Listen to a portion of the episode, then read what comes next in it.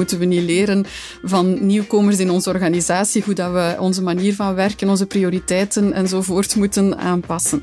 Eigenlijk wordt de kans kleiner en kleiner dat je de, de ideale kandidaat vindt. De kandidaat die voldoet aan je vier pagina's stellende functieomschrijving. Ik zou bijna zeggen, ja, doe een beetje zoals de kleuterschool en het gaat, het gaat goed komen. De arbeidsmarkt schudt tegenwoordig grondig door elkaar. En de digitalisering versnelt alleen maar. Wat betekent die digitalisering nu precies? Zijn dat meer of minder of toch vooral andere jobs? Welke profielen staan er morgen vooraan in de War for Talent? Dit is een podcast van Agoria in samenwerking met Tijd Connect. Mijn naam is Ella Michiels en in de volgende afleveringen kijken we de verandering in de ogen. In Be the Change leggen we een aantal stellingen voor aan gasten met een bijzondere interesse in het werk van de toekomst. Ik ben Karel van Eetveld, op dit moment uh, CEO van Anderlecht. Ik heb uh, eh, 25 jaar van mijn actieve carrière voor een groot deel besteed aan uh, sociaal overleg. ik ben voorzitter geweest van de VDAB tot, tot voor een paar maanden. Vooral vanuit mijn interesse rond arbeidsmarktbeleid. Ik ben Imke Courtois. Ik werk uh, voornamelijk voor VRT als voetbalanalist. En ik ben wel geïnteresseerd in de arbeidsmarkt, omdat ik al heel veel verschuivingen heb gemaakt uh, op de arbeidsmarkt. En omdat ik ja, op een belangrijk kruispunt sta in mijn leven. Ik ga nog heel veel en lang moeten werken. Hallo, ik ben Ans de Vos. Ik ben uh, professor aan de Antwerp Management School en de Universiteit Antwerpen. En ja, de reden waarom ik eigenlijk al mijn hele loopbaan in loopbanen geïnteresseerd ben, is omdat de manier waarop dat we werken en hoe we ons kunnen ontwikkelen in ons werk gedurende ons hele leven, dat dat uh, ja, een enorm boeiend thema is, waar dat iedereen baat bij heeft dat er daar rond uh, de juiste keuzes gemaakt worden. Samen met Jeroen Fransen, die expert talent en arbeidsmarkt is bij Agoria, gaan we hun visies analyseren en bespreken.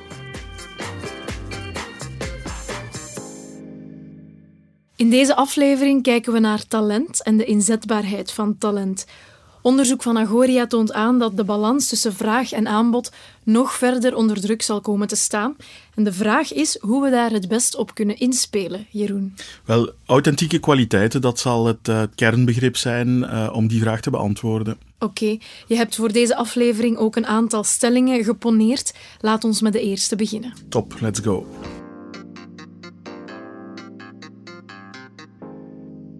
Stelling 1. Gooi het traditionele cv weg. En dan bedoel ik het cv dat focust op diploma en werkervaring. En als we dan toch aan het weggooien zijn, laat ons dat dan ook maar doen met functieomschrijvingen. Uh, ik denk dat het heel lang uh, in uh, recrutering een beetje de heilige graal is geweest om te zoeken naar die perfecte match tussen een kandidaat, waar dat allemaal qua diploma en ervaring heeft aan de ene kant, en waar dat de functie voor staat aan de andere kant. Blijft natuurlijk zo dat, we noemen dat in de vakliteratuur wel eens um, flexpertise, dat je eigenlijk nog altijd wel een basisexpertise moet hebben. Ik denk dat het wel naïef is om te zeggen dat morgen, als iedereen de juiste attitude heeft en de goesting alles kan doen, afhankelijk van de is er toch ook nog wel ja, heel wat expertise nodig, maar tegelijkertijd flexibiliteit om verschillende dingen te kunnen doen. En zo moeten we ook als recruteerders eigenlijk naar, naar de arbeidsmarkt kijken. Ik zelf... Um ik heb al eens het risico gewaagd om een uh, doctoraat te beginnen in de psychologie. En ik ben heel blij dat ik uh, drie mensen voor mij had zitten die, um, ja, die niet onmiddellijk zeiden: je hebt, je, hebt, je hebt geen psychologie gestudeerd, ja, ga maar buiten. Want dan had ik een probleem gehad. Maar ze, ze hebben me eigenlijk gevraagd, um, ze hebben een probleem gegeven, zijnde, dit is jouw onderzoeksvraag, hoe ga jij dat benaderen? Um, en ik ben aan het werk gegaan, ik heb, ik heb dat voorbereid en ze hebben eigenlijk volgens mij veel meer gepolst naar wat is haar probleemoplossend vermogen, wat is haar, uh, haar inzet, uh, hoe gaat ze daarmee omgaan. En dat dat doorslaggevend is geweest in mijn sollicitatiegesprek. En dat ze mij op basis van die ervaring hebben aangenomen veel meer dan, ja, maar jij komt uit de kine, veel, wat kom jij hier binnen de psychologie doen? Weet je, als ik zelf uh, recruteringsgesprekken doe, ik kijk nooit naar het cv. Ik laat mensen vertellen over wat ze geleerd hebben. Uh, het interesseert me maar matig wat ze van buiten geleerd hebben, welke vakken ze gehad hebben. Ik wil vooral weten welke ervaringen ze hebben opgedaan tijdens hun, uh, hun opleiding. Uh, en de, eerste vraag die ik zelf stel, als, als iemand uh, bij mij solliciteert, wat is er vaak gebeurd, maar het gebeurt toch nog. en dat is iemand met een hoger diploma, stel ik altijd de vraag, wat heb je gedaan naast je studies? Dat interesseert mij. Welke rol heb je gespeeld? Welke verantwoordelijkheid heb je opgenomen? Uh, omdat je daar veel, veel kan uithalen. Je kan er veel van het karakter van die persoon uithalen. En ook van de zin voor initiatief die, die zo iemand heeft. En het aanpassingsvermogen die iemand heeft in wisselende omstandigheden. En de dag van vandaag zijn dat voor mij de meest cruciale competenties.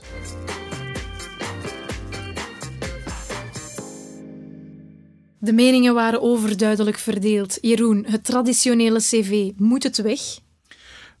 Oké, ik, ga, ik ga een beetje nuanceren. Een diploma is absoluut niet waardeloos, maar ik zie toch op die traditionele cv's constant dat dat diploma, die werkervaring en, en zelfs de afstand tot de werkplek, dat die centraal blijven staan. En die drie items, die gaan nu net in de toekomst van het werk enorm aan belang verliezen. Mm ik wil een persoonlijke anekdote eh, vertellen. Ik nam ooit een softwareanalist in dienst die, die bij zijn contractonderhandelingen jaarlijks drie weken vakantie vroeg, eind juni, begin juli. Um, ja, natuurlijk vroeg ik hem, vroeg ik hem waarom. Um, hij vertelde me toen eh, dat hij elk jaar toernooileider was van een tennistoernooi. 1200 wedstrijden, plannen op, op 10 velden in 12 categorieën. Nu, had ik dat verhaal niet gekend, dan had ik hem nooit de extra taak als, als planningsverantwoordelijke gegeven. Oké.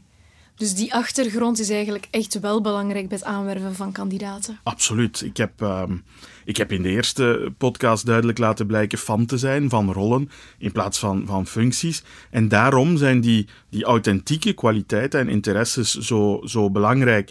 Um, functies worden ingevuld door hetzelfde soort mensen met hetzelfde diploma, dezelfde taken en, en, ze dragen meestal ook nog dezelfde kleren.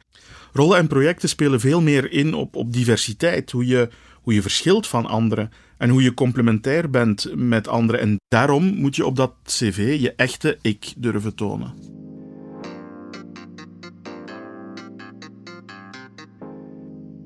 Stelling 2. Zowat de helft van een recruteringsgesprek gaat best over de dingen die een kandidaat niet kan. Hoe ongemakkelijk moet het zijn om het te hebben over de dingen die je niet kan? Ik zou het nuanceren naar, ik zou het willen hebben over de dingen die ik nog niet kan, maar hoop te leren binnen dat bedrijf. Dan zou ik het wel volledig eens zijn met die stelling. Ik vind het ook helemaal niet erg om tijdens een sollicitatiegesprek te zeggen van ik ben iemand die enorm nieuwsgierig is, ik, wil, ik wil de literatuur induiken, ik wil een oplossing zoeken, ik wil dat testen, ik wil... Maar hey, ik ben eigenlijk niet zo goed in statistiek. Um, ik, heb nog geen ervaring met uh, dataverwerking. Um, en als, je, als zij u dan het gevoel geven van, maar wij gaan u dat allemaal leren, ja, dan is dat zo een, een machtig gevoel van, ja, dan ga je samen op weg. En heb je niet het gevoel van, ah, voortdurend die druk van buitenaf. Ik vind dat je moet peilen naar uh, wat voor een mens zit er voor u, uh, welke rollen kan die aan, wat heeft hij geleerd, welke flexibiliteit heeft hij, welk aanpassingsvermogen heeft hij. Um, langs de andere kant ga ik ervan uit dat je mensen moet inzetten op hun capaciteiten en hun competenties en hun talenten. Eerder dan die ja, te gaan forceren op zaken waar ze niet goed in zijn. Uh, dat laatste, dat, uh, dat, ik geloof daar niet in.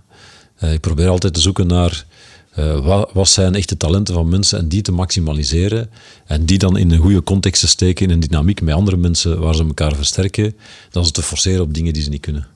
Ik doe al jaren onderzoek naar loopbaanvaardigheden en ik moet daar uh, altijd tot mijn uh, spijt wat vaststellen dat loopbaanvaardigheden um, eigenlijk iets is wat bij heel wat mensen ontbreekt. Zelfs hele slimme mensen met hele mooie diploma's die eigenlijk niet goed kunnen vertellen van wat doe ik nu eigenlijk echt graag, wat zijn mijn talenten en waar zou ik nog verder op willen inzetten. En als je dat niet voor jezelf weet, dan kan je eigenlijk geen goed gesprek daar rond voeren. En een tweede aspect is dat je eigenlijk hiervoor wel best je kwetsbaar moet durven opstellen. En um, wij hebben eigenlijk in onze maatschappij, zowel in ons onderwijs, maar ook in de manier waarop dat wij in bedrijven omgaan met evaluatiesystemen, um, um, bonussen, evoluties van mensen enzovoort, focussen wij heel hard op wat je wel kan. En hebben wij eigenlijk bij heel wat mensen een attitude geleerd aangeleerd om te verbergen wat dat je nog niet goed kunt, want dat uh, is altijd in uw nadeel. Dus van vandaag op morgen ineens, in een, zeker in een selectiegesprek waar je u van uw beste kant wilt tonen, gevraagd wordt om open te zijn over wat je nog niet kan, daar uh, gaan heel wat mensen niet klaar voor zijn.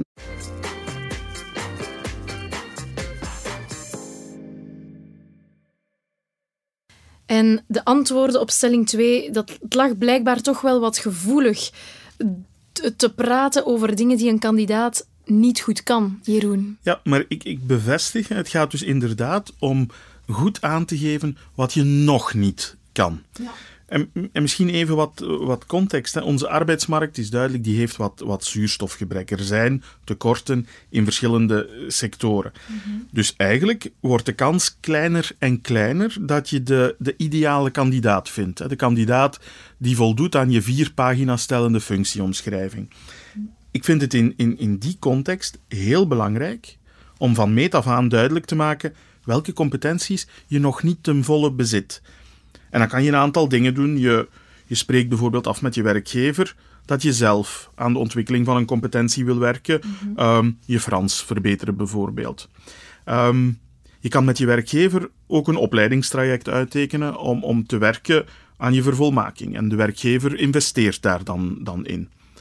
Of je kan van meet af aan duidelijk maken dat je een of andere competentie waarschijnlijk nooit helemaal in de vingers zal krijgen. Mhm. En dat aspect, dat is van levensbelang in, in, in, in een teamsamenstelling en bij de puzzel van complementariteit. Ja, eigenlijk wordt de verantwoordelijkheid bij het maken van een teampuzzel dan zowel bij de werkgever als bij de werknemer gelegd. Wel, je anticipeert daar best zo sterk mogelijk op. Weet je, de, de meeste mensen die een bedrijf verlaten, die doen dat wanneer ze ergens tussen de zes maanden en twee jaar aan de slag zijn.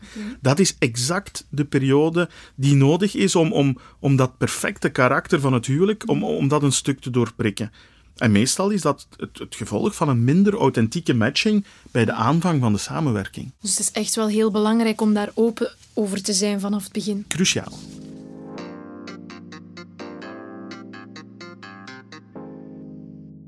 Stelling 3. Een degelijke kandidaat boetseren is kostenefficiënter dan te zoeken naar de ideale kandidaat. Dat boetseren doen we best door studenten tijdens hun studies al aan projecten voor een bedrijf te laten werken. Een eventuele klik tussen de toekomstige werknemer en het bedrijf kan je dan op een authentieke manier testen. Ik denk boetseren, uh, nee, maar wel effectief de twee partijen elkaar laten vinden door opnieuw die hokjes af te schaffen. Hè. Dus waardoor dat studenten tijdens hun loopbaan inderdaad zoveel mogelijk projecten, en of dat dan nu voor een opdracht wiskunde, natuurkunde, uh, Frans is, hè, die samenwerking met een organisatie gaan opzetten. Maar opnieuw, ik denk dat we dat niet te eng mogen bekijken naar alleen studenten in de klassieke zin van het woord, hè, dus uh, de jongeren, maar dat dit eigenlijk perfect ook moet kunnen met mensen die al twintig jaar loopbaan op de teller hebben en die via een stage in een ander bedrijf, een tijdelijke uitwisseling, dus kunnen proeven van hoe het op andere vlakken eraan toe gaat en van daaruit eigenlijk ook een stuk kunnen heroriënteerd worden naar een ander beroep, een andere sector. Het lijkt mij wel heel voorbarig om in het middelbaar al, al in te zetten op projecten die later je, carrière gaan, allee, gaan vooruit helpen. Wat niet wegneemt dat ik wel vind dat er een gigantisch gat is tussen uh, middelbare school en dan verder studeren uh, en uw loopbaan. Mhm. Als ik weer kijk naar mijn jongere broers die nu net het zesde middelbaar hebben afgerond, ik heb het gevoel dat het ook groeit, die onzekerheid van wat wil ik nu eigenlijk gaan doen, wat is dat eigenlijk, de arbeidsmarkt? Moet ik veel meer gaan nadenken over werkzekerheid of moet ik uh, mijn passie gaan volgen en ook bij dat laatste hebben ze vaak geen notie meer van wat is eigenlijk mijn passie binnen het werkveld. Dus daar vind ik wel dat bedrijven misschien veel meer um, studenten moeten gaan prikkelen en triggeren en notie geven over van dit is de toekomst van de arbeidsmarkt. Ga op zoek bij jezelf van wat, wat doet je graag. Uh, gedurende heel mijn carrière is dat ik vaststelde dat in de kleuterschool kinderen eigenlijk in een heel dynamische setting worden gezet en, en aan projectwerking doen. En hoe ouder ze worden, hoe minder dat we dat met, met jonge mensen doen. Dat is heel, heel raar. Terwijl dat je eigenlijk vanuit je, uh, je arbeidsmarktnoden, economische noden, juist tegenovergestelde nodig hebt. Uh, dus ik zou bijna zeggen, ja, doe een beetje zoals de kleuterschool en het gaat, het gaat goed komen.